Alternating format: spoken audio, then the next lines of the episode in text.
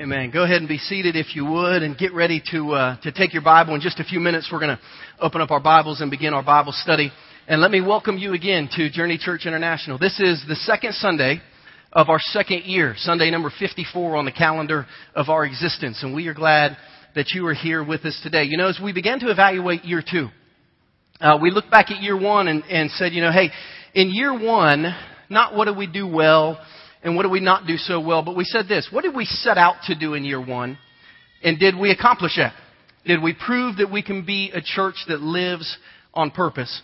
And I want to share some values with you. You can jot these down. You cannot jot these down. I don't know that they're going to do anything for you spiritually other than I want you to understand this brand new series that we're starting and why.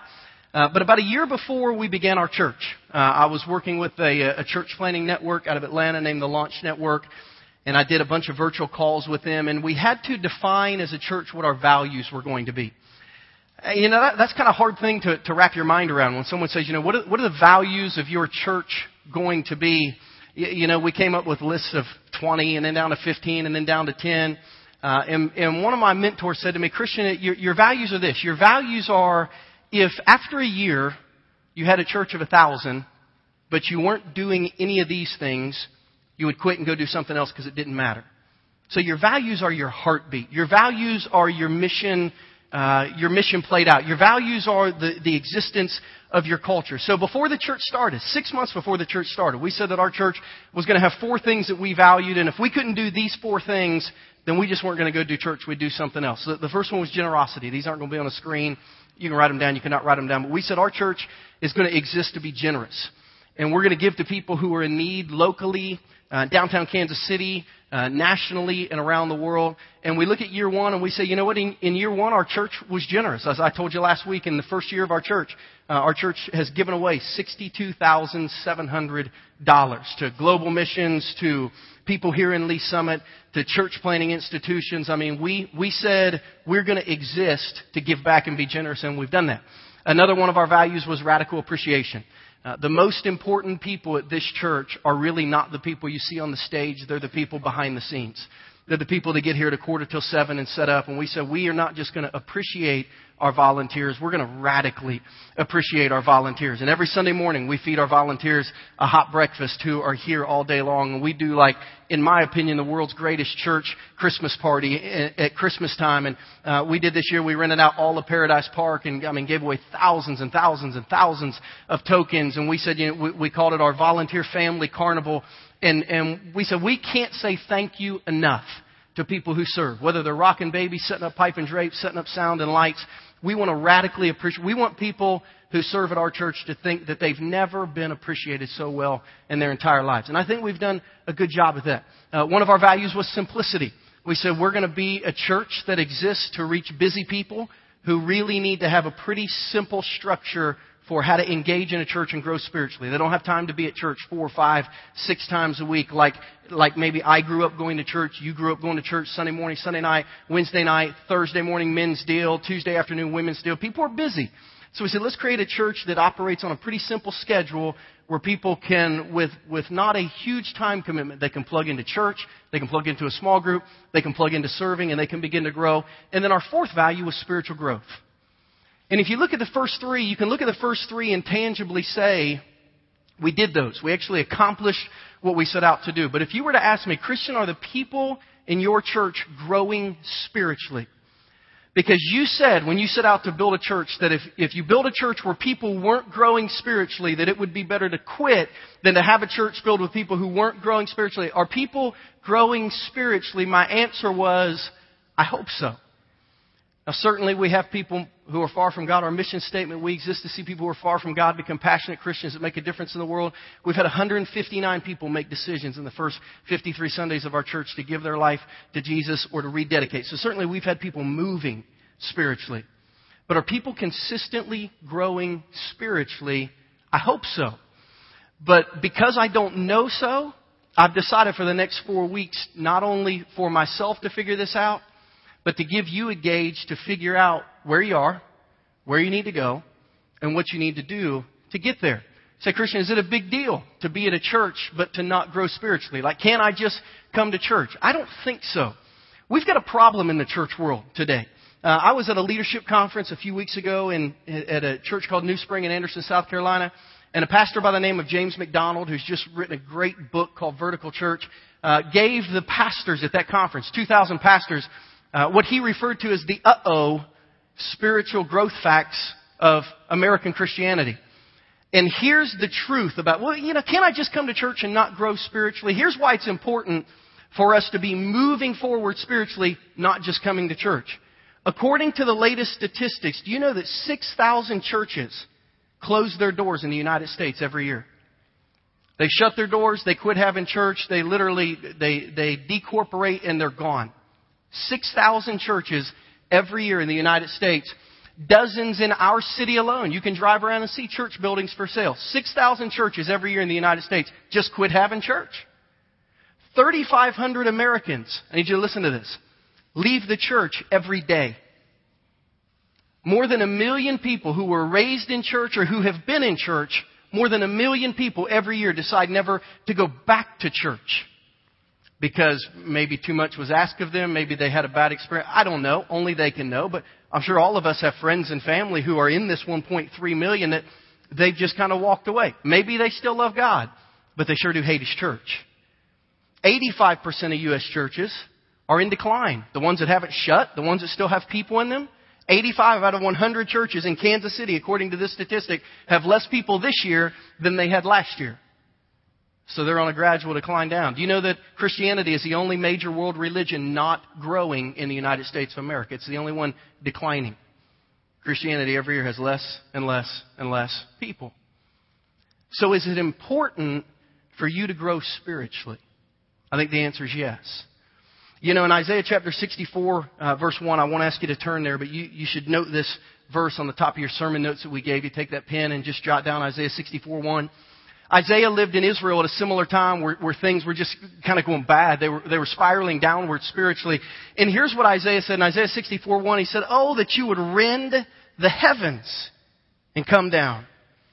That the mountains would tremble before you. I, Isaiah looked at the world around him that was declining spiritually, and here's what he cried. God, you gotta do something. Rend the heavens literally means, God, I want you to take the sky and I want you to tear it in two so you can come down to earth and do something. Because the world is broken spiritually. Now, we can't fix the whole world. We can't change this entire community. But each one of us can look inside ourselves and we can figure out are we growing spiritually or are we part of these uh oh spiritual growth facts and eventually we'll just be one of the million that left We'll be one that used to go to one of those 6,000 churches and we'll, we'll hit it at Christmas, we'll hit it at Easter, we'll say a prayer over a family dinner, but God really won't be a part of our everyday lives. It's one of the values in our church that you move from where you are to where you need to be spiritually. That's why we named our church Journey, because we believe that everyone is on a journey, and all of us, from me to the, to the oldest to the youngest in this room, all of us this year in our church need to move from where we are one step closer to Jesus. Let me show you some things in Scripture that back up what I'm saying. Then for the next four weeks, we're going to study a series we're calling Spiritual Drought. We're going to look at four types of people and how they're growing spiritually and why they grow or, or grow and then quit or grow and, and then uh, just leave the church altogether and, and why some make it and just seem to keep growing and growing and growing spiritually. We're going to identify all those things. But first I want to read a couple Bible verses too. If you have your Bible, turn to 1 Corinthians chapter 3. And our ushers are going to come down the aisle. And if you did not bring your Bible today, we want you to have a Bible in your hands. Um, if you forgot one, if you're brand new and you don't have a Bible, just wave at our ushers. They'll give you it. Uh, if you don't have a Bible, this one's yours. It's yours to keep. You can have it. Put your name in it. Take it home. Bring it back with you every week. If you just forgot yours, then uh, you can use this. Throw it on the table when you leave. But we we've uh, been blessed to give away more than 300 Bibles on Sundays, just like this, to people who've checked out our church, don't really have a copy of their own Bible, and they take it and it, it kind of becomes God's word to them in their life. So uh, if you took one today and you need it, keep it. We're glad to give it to you. But in 1 Corinthians chapter 3, we see an interesting letter uh, from a guy named Paul. Paul started a church in a city named Corinth. Uh, in about five years, between five and eight years after Paul started this church in Corinth, um, he sent one of his friends to Corinth and said, "Hey, go go see how the church is doing." Uh, Paul pastored this church for 18 months before he left. I've been pastoring this church for a year. So it would be like me this year after Easter. Uh, you know, our church gets to whatever it will be at Easter, and then me leaving. And seven years later, sending someone to say, hey, go check out Journey, see how it's doing, um, see how the people are doing. And somebody coming back and saying, hey, Christian, we went to church, and man, a lot of the same people coming, and stuff still looks good, and the music's still way too loud for anyone over 30, but you know, you know, it's, it's, it's kind of fun. And, you know, the new preacher doesn't wear tennis shoes as often as you do. You know, I mean, it's just, just a little update. Here's how things are going. But then saying this, but it, it doesn't appear that any of the people are really growing spiritually. Like they're still the exact same people spiritually that they were five years ago, seven years ago. Like they're, they're involved in church, but they're not growing spiritually. So Paul writes a letter and he addresses this in 1 Corinthians chapter 3. And here's what he says in verses 1 through 9. He says, Brothers and sisters, Paul knows these people. He's led many of them to Christ. He's overseen their baptisms. He has been a part of what has gone on in their life spiritually. He says, Brothers and sisters, I can't even address you as people who live by the Spirit, but as people who are still worldly, mere infants in Christ. I gave you milk, not solid food, for you weren't ready for it. And indeed, you're still not ready. You're, for, for you're still worldly. For since there's jealousy and quarreling among you, are, are you not worldly? Are you not acting like mere humans? For when one says, I follow Paul, another, I follow Apollos, are, are you not being mere human beings? What after all is Apollos? And what is Paul? They're only servants through whom you came to believe, as the Lord has assigned to each his task. I planted the seed, Apollos watered it, but God has been making it, what's the word there? Say it, say it again. A little louder. Grow. Verse 7, so neither the one who plants nor the one who waters is anything, but only God who makes things, what's the word there? Grow. The one who plants and the one who waters have one purpose, and they'll be rewarded according to their own labor. For we are co-workers in God's service, but you, you are God's field, you are God's building. Paul says, listen, I'll be accountable for ministering to you and telling you about Jesus, but you will be accountable for how you grew. Are you growing? Know, according to 1 Corinthians chapter 3, the fact is this, Christians are supposed to grow. Christians are intended to grow. When you become a Christian, when you recommit your life, when you begin attending church, you should be spiritually closer to Jesus today than you were last week. Spiritually closer to Jesus this September 30th than you were last September 30th. And some of us have been in church our entire life. And we're not really growing. Nothing's changing. We're the same spiritually today as we were five years ago or seven years or ten years ago. Or maybe some of us are worse today than we were five years ago, seven years ago, ten years ago. One question I love to ask people is, is I want you to think back to a time in your life when you were at your spiritual peak. Think back when you were at your highest point ever spiritually. And I want you to rate that point in your life a 10. And then on a scale of 1 to 10, I want you to rate yourself now. Seems like nearly everyone is living a little below where they used to be. And while we certainly can't exist on spiritual highs, the Bible says we shouldn't exist on spiritual lows either. Paul says, I'm going to be responsible for ministering to you. You're going to be responsible for growing. Christians need to grow. You say, well, uh, Christian, why don't Christians grow? It's a good question. And the Bible very clearly tells us that answer, why people don't grow. Maybe you're in here today and you don't even know why you're not growing. But by the end of the month, you will. By the time we get through October, you'll be able to say, you know, this is where I am spiritually. This is why I'm not growing. And you'll also find out that this is where I am spiritually, and if I can get over this, or this, or this, then I can grow. It's my goal in this series that everyone in our church begin to grow spiritually. Uh, remember, we said the, uh, the, the year two goals of our church. Three things that I desire for every person in our church this year that you have more passion in your life spiritually, that you grow spiritually, and that you begin to engage in Christian friendships. Those are the, if those are the only three things we accomplish this year.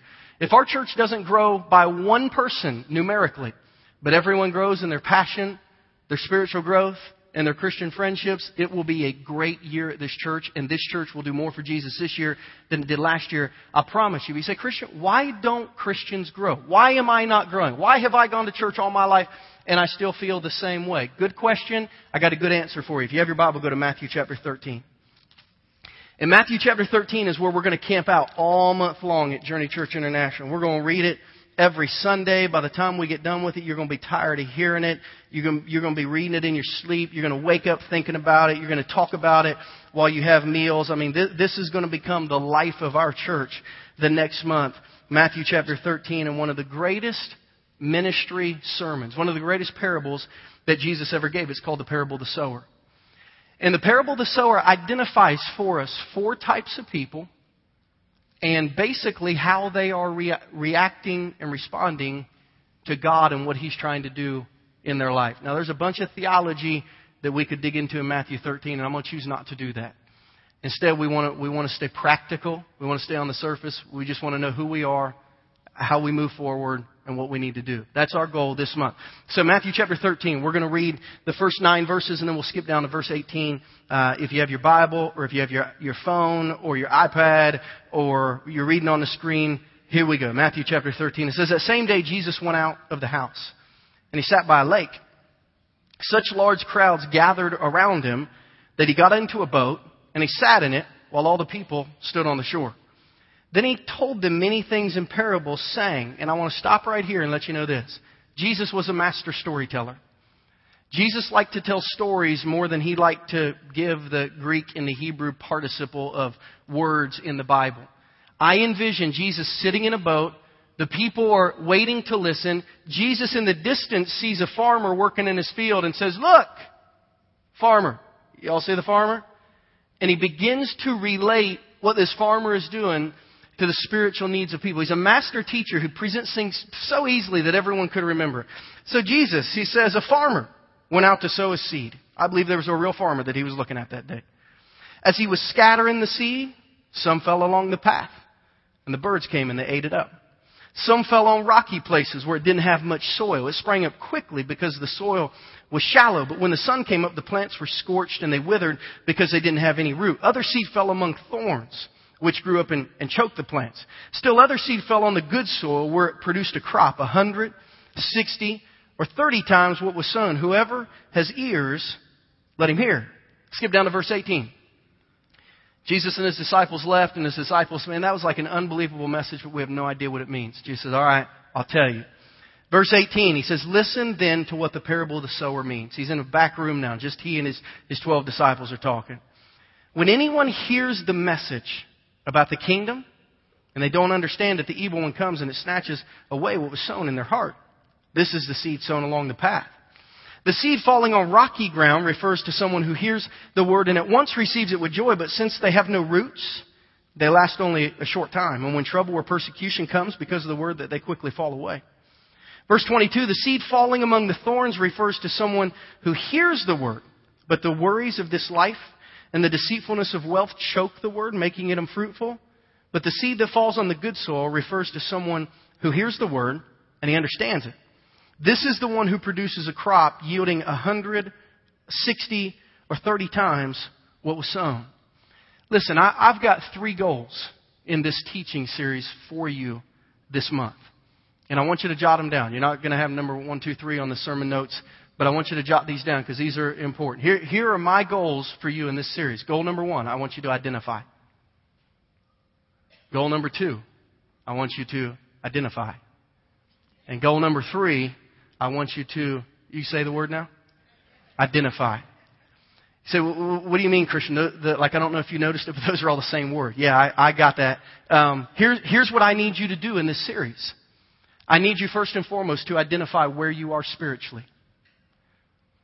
And you'll be able to do that by the time we get done. If you're, if you're here this month or if you can't make it, if you'll, if you'll watch online so that you can hear the spiritual characteristics of the path, the rocky soil, the thorny soil, the good soil. We're presented with four, really, we would say types of people, but really it's four types of hearts and why people respond the way they do or don't respond spiritually at all, or how long they respond, or why they quit responding. Jesus lays out a very nice scenario in verses 18 through 23, and he's like, here's how you can tell where people are spiritually. Just, just watch these things. So I need you to identify where you are spiritually. I need you to identify where you need to go spiritually. Uh, and, and we're not trying to bump up one class. I don't want you to go from the path to the rocky soil, or the rocky soil to the thorny soil. I, I need everyone in our church to, to become to begin working to become the good soil. I need us to be passionate and growing I need us to establish Christian friendships. And then I need you to identify what you need to do to take your next step. And my goal is to help you identify those three things. Where am I? What does the good soil look like? How do I get there? And then it's your decision whether or not you want to go. Right? I mean, I'm going to fill the car up with gas. I'm going to preset the GPS for you. I'm going to turn it on and make sure the oil's changed and the tires are blown up. I mean, I'm going to set the course for you spiritually. According to Matthew 13, I'm going to read what Jesus tells us. But then I need you to get behind the wheel and go and drive there. So it's my hope, man, man, we wanted a church that was generous and we, we, we have a church that's generous. We wanted a church that radically appreciated volunteers, and we have a church that radically appreciates volunteers. We wanted a church that was pretty simple and didn't burn people out, and we've done that for the most part, although we, we've learned every now and then we do a little too much. But we want a church filled with people who are growing spiritually. And only you can decide whether or not you're going to be a person, an individual in a church that's growing spiritually. In 2 Peter 3:18, I love what Peter says. These are some of the apostle Peter, one of Jesus' closest friends. These are some of the last words that he ever wrote in his life before he was killed in Rome by a demonic emperor named Nero. Here, here's what Peter said to people. Grow in the grace and knowledge. Listen, here's my last message to you. Man, just keep growing spiritually. Grow in the grace and knowledge of our Lord and Savior Jesus Christ. To Him be glory both now and forever. Amen. Peter says grow. Jesus says grow. We're going to read later the Apostle Paul, if like he did in 1 Corinthians 3, he's going to say grow. If we would meet anyone who lived in New Testament times and say, what's important spiritually? They would say, grow. Grow spiritually. Move from where you are to closer to where God wants you. And you know, I'm not talking about all of us becoming perfect overnight. There's not a person in here who will ever become perfect on this side of eternity. But one of my favorite preachers, his name's Rick Warren. I, I, I heard a quote from him. I don't know if it's his or if he stole it from someone else, but I heard him at a conference say, you know what? You may not be where you want to be, but as long as you're not where you used to be, you're headed in the right direction. That's where I'm hoping our church goes this month. We may not all be where we want to be, but as long as we get beyond where we used to be, we are growing. Say the word grow. That's what we're talking about this month, growing. Today we're going to talk about the path we're going to talk about the people in here that have the spiritual characteristics of the path. You say, well, how, do I know if I'm the path? Jesus tells us the spiritual characteristics of the path. He identifies it for us in verse 19. And, and here's what Jesus says in verse 19. How do I know if I'm the path? Because you have these spiritual characteristics. Matthew 13, 19. When anyone hears the message about the kingdom, they don't understand it. The evil one comes and snatches away what was sown in their heart. This is the seed sown along the path. Look at verse 4. Jesus gives us physical characteristics of the path. As he was scattering seed, some fell along the path, the birds came, and they ate it up. The path is identified as this spiritually. This is someone who's not growing spiritually because of the condition of their heart. This is someone who the message of God, the ministry of the church, the prayers of family and friends, this is someone who nothing gets through because their heart is. And listen, I, I wanted, I, God spoke to me last night to use a more appropriate word for people who are the path right now because it's real easy to say people who are the path, they have a hard heart. I don't like that word.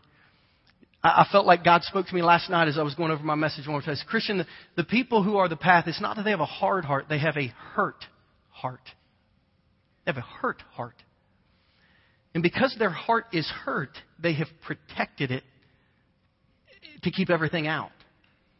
You know, the key thought of this series is why people aren't growing. And we're not saying that people are bad people. We're not saying people are bad Christians. We're not saying that people are immature Christians. What we're saying is that according to Matthew chapter 13, there are some people in your life and in my life. There are some people that live in your house. There are some people that you're married to. There are some people who are your parents, who are your kids, who are your coworkers, who are your neighbors. There are some people who have a very difficult time hearing and understanding and seeing the things of God, caring about the things of God, believing in the things of God because their heart is hurt. And it's like that path. You know, how does the path become the path? Somebody walks all over it. With some people in our church, with some people in our community that have been walked all over. With some wives whose husbands have just treated them like garbage and vice versa. We have some young married couples that their their older in-laws treat them like dirt and have just walked on and just destroyed them. We have some people in here that pastors or youth pastors or a deacon at a church something went something went wrong, and you just feel like people have been walking all over you. Had a, me- a meeting this week with a lady who who identified perfectly with this, and she wasn't able to be here today, so I, I kind of preached her my message because she wasn't going to be here. But she said, Christian, I feel like I have doorstop written on my, on my forehead because I just feel like people just walk over me. Just, or doormat. I feel like I have the word doormat written across my forehead because everyone in my life just walks over me. How did the path get hardened? It got beat down. Probably that, I mean, they would purposefully, like we would lay a sidewalk, con- condense it and make sure that the rain didn't penetrate it and that the horse's hoofs wouldn't penetrate it and the oxen wouldn't penetrate. I mean, it was purposefully put down, beat down. It was ignored. When they tilled the rest of the soil, they left the path alone. So no one ever bothered to go see how it was doing or to gently turn it over or to see if there was anything good in it. It, it was ignored. I mean, you get the point. You get the point.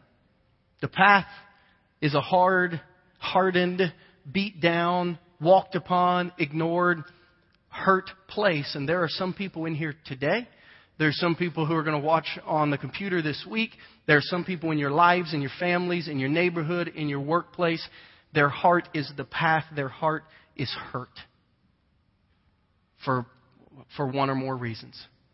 You know, it's important biblically that we understand what creates a path over our hearts so that those of us who are in here today can decide whether or not we're, we're ever going to open up again. You know, here, here's what I prayed today as, as I was on our way to church this morning. Uh, I prayed a weird prayer. Uh, and I think my little daughter, even in the back seat, I think I heard her say, ooh, like as I was praying. But, I, but, but here's what I prayed. Here, here's what I feel like my role is. One of my roles this morning. I said, Lord, let me gently pick the scab that's covering people's hearts today. Let me just real gently pick the scab allow it to bleed a little bit so it can get healthy. Like, have you, have you ever had a scab from playing slow pitch softball or, or wrecking your bicycle or falling off and you know, it just, it like, it, it hurts so bad, but you play with it and you pick at it all the time and then one day you just count to three and you pull with all your might and you pick it and it bleeds, but then it starts getting healthy? That's my goal today. My goal today through this message is that maybe, maybe we can just start peeling away at that scab not so that we'll cause you more pain, but so that healing can begin to come if you are the path. Because if you are the path, you are not growing spiritually. As a matter of fact, if you are the path, you cannot grow spiritually because your heart is closed for one reason or another. Now, the Bible gives us some, some good reasons, uh, not just excuses, but explanations for why some people have, have a path over their heart. And, and I could give you all kinds of scenarios, but I'm just going to talk to you straight from Bible verses today about what, what the Bible says creates hard hearts or a path over our heart. Number one, we're just going to get it right out in the open bad religious experiences. Man, how many of us know someone who has maybe, maybe in their mind they say, I've given up on church, but in reality they've given up on God because of what the church has done to them.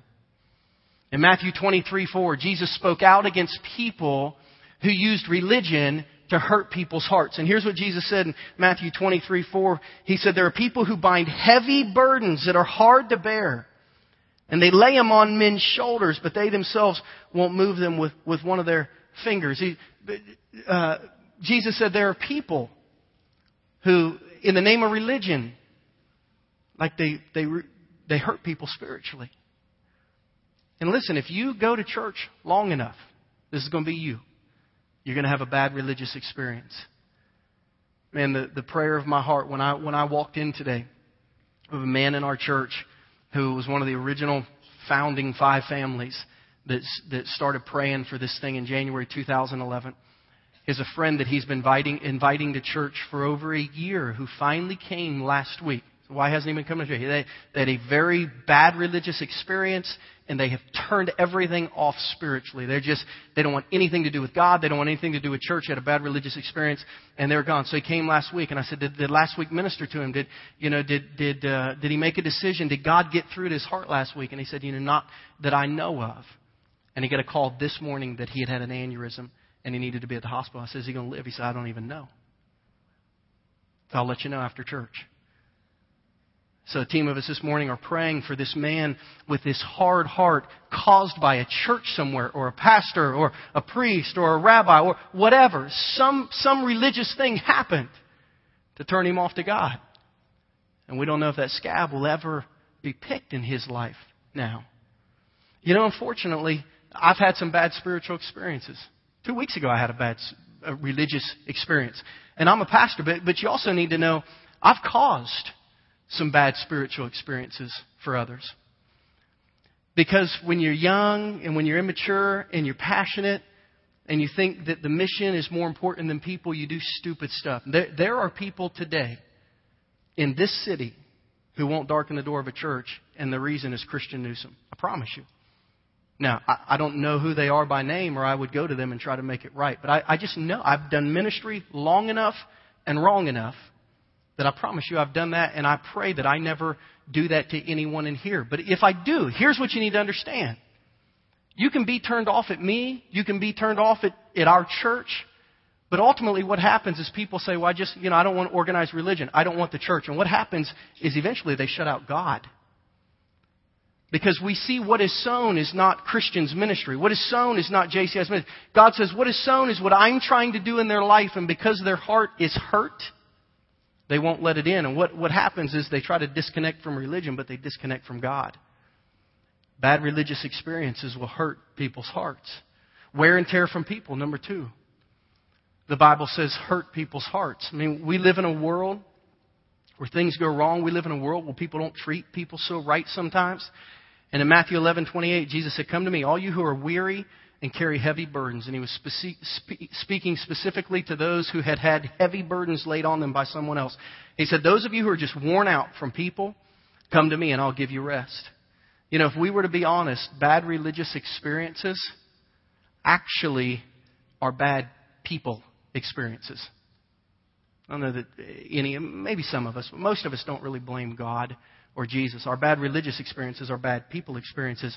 And life experience gives us difficult experiences. Some of you have a difficult spouse or a difficult ex-spouse, difficult in-laws, difficult employee or employers or employees, difficult neighbors, difficult coworkers. You, you get the point. Life is filled with people who wear you down. And sometimes they wear you down to the point where you just you cover up your heart, you protect it, and you never even think about where you need to go spiritually because you, you're just trying to survive where you are right now. Number three, the, the scripture says that stress can cause our hearts to stop hearing from God. In 1 Peter 5 7, I love what Jesus says is cast your anxiety. Like the things that cause you to lose sleep at night, cast them on Him because He cares for you. You know, we think of the word cast like a, like a rod in a reel, and here's how most of us cast our stress to God. We cast it and then we reel it back and we try to figure it out. This word cast means throw away. It's like skipping a stone. None of us have ever skipped a stone and waited for it to come back, right? We skip it, it sinks, and we don't ever think about it again. That's what the Bible says you're supposed to do with stress. Give it to God and don't think about it again. But most of us don't do that. There are people in our church who come to our church every week and who hear nothing because they're so stressed out about their life. Like they sit here and they're thinking about their job or their money or their marriage or their kids or what they have to do. And there are some people, they love God, but they come here and like their foot is just tapping the whole time. They're clicking their pen a thousand times a minute and they can't wait to leave because they're stressed out about something that's not here and doesn't have anything to do with God. It's not that they're against God, it's just that their heart is not open to God because stress is covering their heart. It's created a path over their heart. Stubbornness is another reason, number four. I mean, this is just the reality. Some of us aren't growing spiritually because we don't want to. And it's really, you know, we haven't had a bad experience and we're not stressed out, we're not worn out. We're just, you know, we're just stubborn. It's like, yeah, I know what I need to do spiritually. I don't want to. I don't want to read my Bible. I don't want to pray. I don't want to go to church. I don't want to stop doing those things. I I don't want to start giving. They just have a bad attitude. And if that's you, you, you need to ask God, you know, why is, why is that bad attitude there and, and, and can I move it? You, you're like Pharaoh, the king of Egypt. In Exodus 8:32, it says that God tried to speak to Pharaoh, and it says Pharaoh hardened his heart. It's like he hardened his own heart. It's like, yeah, I hear what God's trying to say. Not really into that, so not listening. And then the Bible says that uh, that sometimes what creates a path on our heart, what keeps God's word from getting in our heart, is sin. And, and, and the truth is, some of you in here, like you desperately want to grow, but until you get a specific sinful thing or things out of your life, it's not going to happen. And let me give you an illustration. I was doing something um, that I rarely ever do a few weeks ago. Um, I was loading the dishwasher. Uh, you know, and, and I probably should do it more, but I don't. Um, but Danielle was out of town. She was at a pastor's wife's retreat. And, I, you know, I thought I should do the dishes for her before she comes home. So I, I'm not trained at dishwashering, if that's a thing, you know? So, like, I, so I open the dishwasher then there's dishes in there, and they, you know, they look clean. So, you know, I pull out the shelves, and I start taking all the dishes off the top shelf, and I put all the stuff away. And then I grab all the dirty dishes, and I start putting them in the top shelf. But I had forgotten to take the clean dishes underneath away. So by the time I got done putting the dirty dishes in the top shelf, all the clean dishes were dirty too. Because I forgot to move them first. And I thought, you know, I'm an idiot and I hate dishwashering and, you know, this is why I don't do this because I don't understand. So I had to wash. Some of you, some of you are getting some top shelf things in your life, right? But you wonder why you're not growing spiritually? It's because the, the few things you're fixing, you have enough sin in your life that when you leave Sunday morning, you go and you do all the garbage that you're still doing, and you don't understand that it's getting the spiritual part of your life dirty too. And it's like every Sunday, the only thing you're trying to do is get clean. You're not trying to move forward, you're just trying to be clean. And until you give up that thing or those things in your life, you're probably not going to grow. Your heart is, is going to sit very, very heavy. And I love what Peter says in 1 Peter chapter 2, verses 1 through 3. Peter says, Get rid of all evil behavior. Listen, if you're a Christian who wants to grow, get rid of evil behavior. Be done with deceit, hypocrisy, jealousy, all your unkind speech, like newborn babies, crave pure spiritual milk so that you'll grow into a full experience of salvation. Cry out for this nourishment now that you have had a taste of the Lord's kindness. Peter's like, listen, you want to grow? Get rid of the garbage in your life. Because if you get rid of the garbage in your life, you can begin to become all God has created you to be. So listen, I, I don't, if you're in here today and you have a path on your heart that has kept you stagnant or just staying in the same spot spiritually forever and ever. Did any of you play? You, you guys remember the, name, the the game Mad Libs? That like you got a notebook and you had like stories with fill in the blank words, and it's like you know just give a color. You know, and you're like blue. Okay, your favorite food. You know, your shoe size, how old you are, and then you have this crazy story that doesn't make any sense. Hurt hearts are kind of like a game of Mad Libs. Just fill in the blank. I'm not growing because blank has hurt my heart. I'm not growing because blank is in my life. You can fill in your blank and you can begin to move forward today if, if you'll say this month I'm going to grow and I'm going to get a track of life where I'm just going to keep, I'm going to keep growing. You know, what, what I have found is anytime someone has a callus over their heart and it finally, it finally gets picked, anytime somebody picks at the scab, um, they wish they would have done it sooner. Like they say, you know, I hate that I wasted a year of my life, or three years of my life, or five years. I, I hate that I wasted ten years of my life. You know, I wish I would have just gone through the hurt and picked the scab earlier. And they feel like Jeremiah. I read a verse the other day in Jeremiah that I thought, well, I, I just loved it. But I thought this is what a lot of people feel like who are away from God because of sin or stubbornness or hurt. And they, and they can't get over those things. When they finally come back to God, I, I believe here's what they feel like. I turned away from God, but then I was sorry. I kicked myself for my stupidity. I was ashamed of all I did in my younger days. It's like when I finally allowed the scab to be pulled off, it was like I thought, why didn't I do that sooner? So that I could begin growing. So maybe one of these things is put a path on your heart. Maybe it's something else. But you need to understand if your heart is hurt, there's no growth, no spiritual growth in your life in, until you deal with that. So what, what cures the path over your heart? What, uh, what, what lifts that path so that you can begin to grow? And, and I want to say this to you today. If, if you are here today and your heart isn't hard, your life probably is or will be. Last night, and I'll give you this illustration. Last night I was mowing my yard. And as I was mowing my yard, um, I, I saw a frog that was like just like one step at a time, like a large frog keeping pace in front of my mower. And Christian was out in the yard and I was mowing and he was raking and somehow this, this frog jumped on my patio, got on my screen door or on my like patio sliding door and then wedged himself between the patio door and the screen door and was like stuck. So there's this big frog stuck between my screen door and my glass door. So I stopped the mower and I was like, you know, I yelled, Christian, you know, check out that frog that's stuck. And he went over and he's like, ooh, you know, and anytime you see an animal, you start talking like the crocodile hunter. You're like, you know, let's, let's take a closer look. You know, it's the American froggy frog. You know, I don't know anything about frogs. It's like, you know, here it is. And Christian's like, Dad, grab it. You know, and I'm not a real reptile guy, you know. So, you know, I'm thinking, you know, did Steve Irwin, did he get killed by a frog? No, it was a stingray. Okay, you know, I'm okay. So, you know, so like peel the screen back and like I grab this frog, you know, you know, so I've got this, I mean, like, it's like the size of the palm of my hand, this massive frog in my hand. And there's a bunch of little kids playing next door. And Christian's like, my dad's got a frog! And they like all ran over. Like, oh, look at the frog, look at the frog. So, I gotta get back to mowing. So I'm like, y'all wanna play with the frog? And they're like, yeah. So they take the frog and this little group of eight, like most of them, little girls, they were all, Christian was the oldest at 11, most of them were probably six, seven, eight they go to this field in, in the back of, of our yard. We back up to kind of a green space, and they're like huddled around like they're calling a football play, and they're looking at the frog. And I'm mowing, and the frog jumps, and they all and they all scream ah, and then they laugh and they go right back over the frog. And then the frog jumps, and they all scream, and they laugh and they go. So I'm mowing, and I'm watching this, and I'm thinking, man, remember when life used to be fun, carefree? Remember when life wasn't hard? Remember when you could just play with a frog? And like, that was fun? You know, and now you're thinking about how many days till payday, like the cupboard's empty. You're wondering if your marriage is going to make it, or maybe your marriage has already failed. You're wondering if you're going to keep your job, or maybe you just lost your job.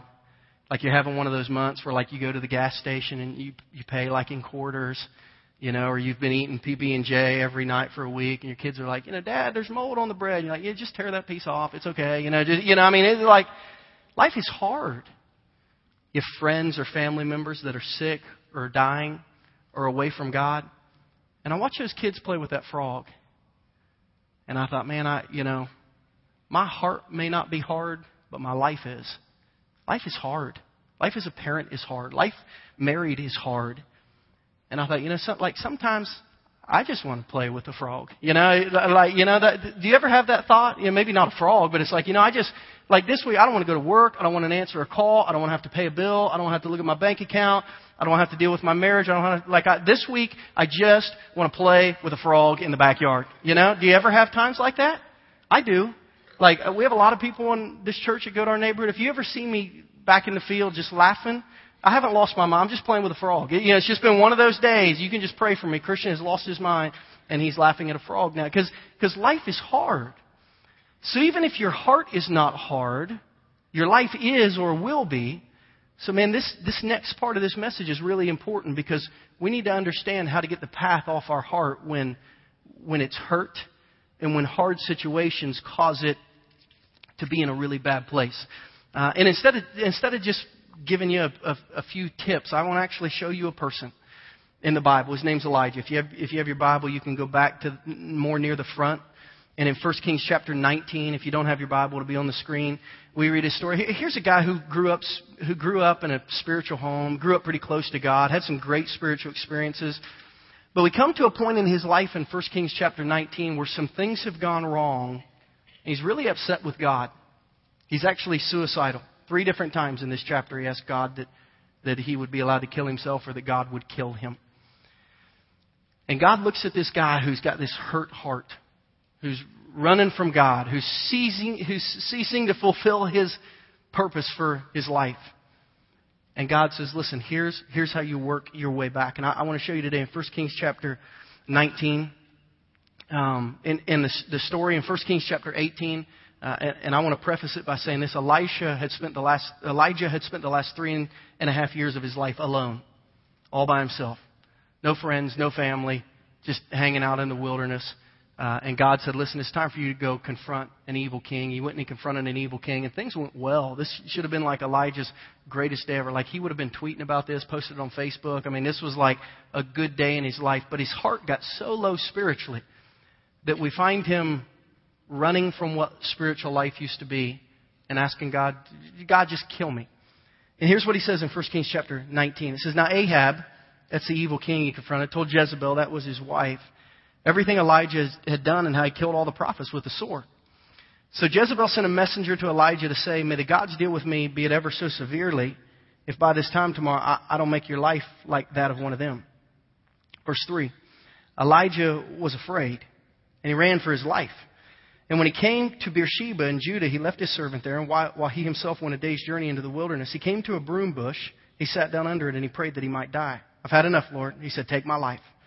I'm no better than my ancestors. Then he lay down under a bush and he fell asleep. All at once an angel touched him and said, Get up and eat. He looked around and there by his head was some bread baked over hot coals, a jar of water. He ate and he drank and then he lay down again. Then the angel of the Lord came back a second time, touched him and said, Get up and eat, for the journey's too much for you.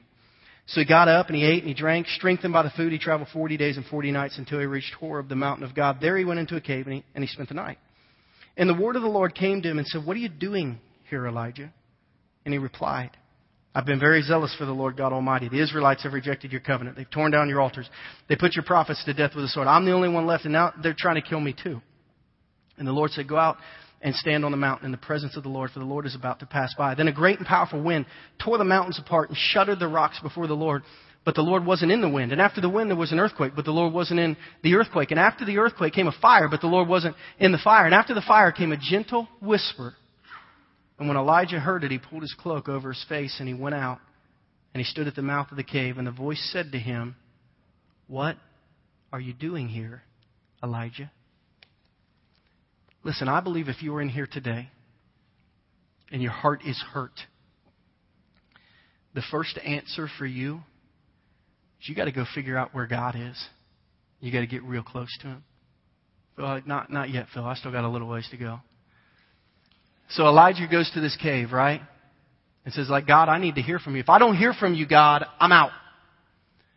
And there was a, you know, big earthquake, nothing.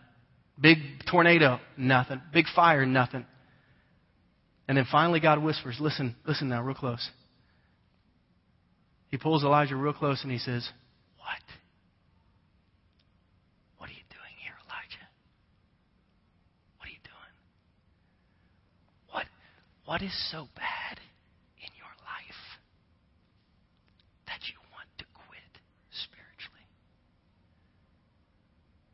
You see, God whispered because he had Elijah so close to him. Had Elijah chosen to stay 10 feet, 20 feet, 50 feet, a distance from God, he never would have, he never would have heard from God. But when Elijah was willing to finally go to God and say, what is up? Help me out. God said, what?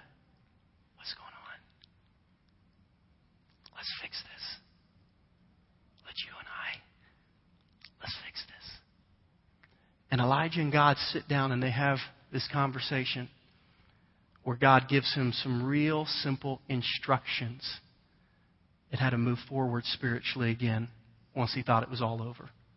What are those instructions? They're pretty simple. We read them in verses 14 through 18. God whispers to Elijah, What are you doing here? And Elijah says, God, I've been very zealous for the Lord. The Israelites have rejected your covenant. They tore down your altars. They put your prophets to death with a sword. I'm the only one left. Now they want to kill me too. And the Lord said back to him, Listen, go back. Just go back the way you came. Go to the desert of Damascus. When you get there, anoint Hazael, king over Aram. Anoint Jehu, son of Nimshi, king over Israel. Anoint Elisha, son of Shaphat, from Abel and Meholah to succeed you as prophet. Jehu will put to death anyone who escapes the sword of Hazael, and Elisha will put to death anyone who escapes the sword of Jehu. Yet I have reserved 7,000 in Israel, all whose knees have not bowed down to Baal and, and whose mouths have, have not kissed him. If you just read that, you don't hear what God is saying. But when you put the chapter together and you see someone whose heart has been so hurt thinking about giving up spiritually and choosing not to ever let God's message penetrate their heart again, God says, Elijah, four things Number one, remember. You need to remember that you're still kicking and I'm the one who has got you this far. Here's the most radical part of this text for me. In verse 5 and in verse 7, God feeds him on his journey in which he's going the wrong way. See, some of you have been going the wrong way in life and you don't realize the only reason you've been allowed to make it this far is because God keeps feeding you to run the wrong direction in hopes that maybe one day you'll get to Him and change your mind. If you're sitting here and you can hear my voice today, you're here because God has put air in your lungs and a beat in your heart to keep you alive to hear this message today. God has got you here, not yourself. The angel kicked Elijah. Elijah was supposed to be 500 miles north fighting a war, doing ministry. Instead, he's running and the angel kicks him and says, get up and eat. If you're running from God, you might as well at least have energy to do it well. Get up and eat. So Elijah eats and runs a little further. Then he kicks him again. Listen, if you're still going to be running from God, you might as well get there one day. So he feeds him again. You need to remember the only reason you're here today is because God has been gracious to you. And he wants to heal your heart so that you can begin to grow spiritually again. In Jeremiah 10:24, I love what Jeremiah says after he's been away from God. When, when your heart begins to soften, every one of us will say this. Here's what Jeremiah says. When he knows he's been away from God and he needs to come back to God, Jeremiah says, Correct me, Lord, but please be gentle. Oh man, like that is an awesome verse. Correct me, Lord, but be gentle. Don't correct me in anger, for I would die. I realize so much of my life I've been running the wrong direction, yet you've been so good to me. So, like, I'm sorry and I need you to forgive me, but don't punish me. What a great prayer. In Romans 5 8, the Bible says God showed his great love for us by sending, his, sending Christ to die for us while, while we were still sinners, while we were still running the wrong way. God's making sure we've got enough daily bread to get the wrong way. I kind of picture God on a track, like a like an oval track, and we're running the wrong way. in every lap, you know, it's like God's like, "Are you finished running the wrong way?" And we're like, "No." Okay, here's a bottle of water.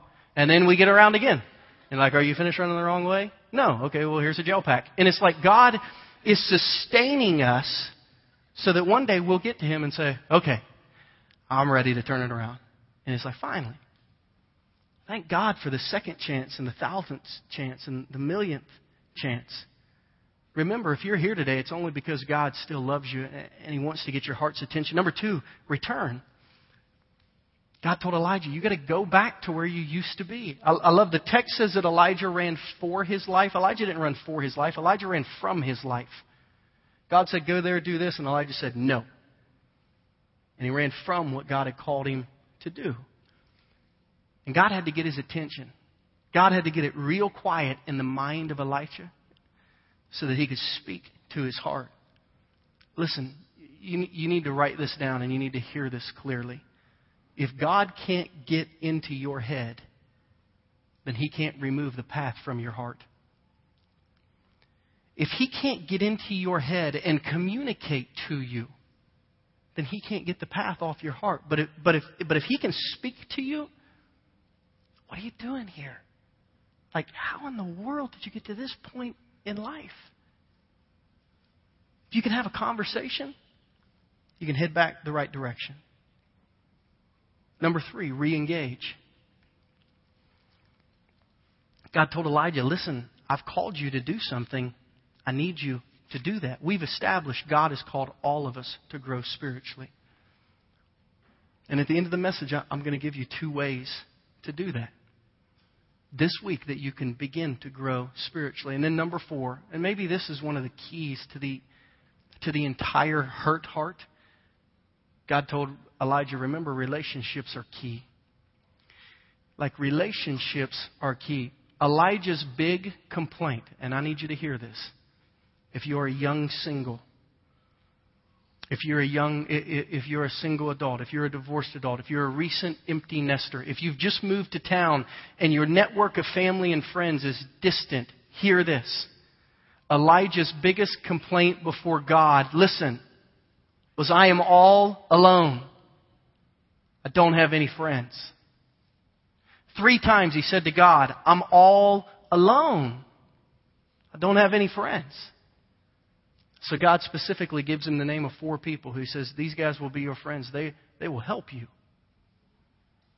And I met with two different people this week that both through tears just said, I'm lonely.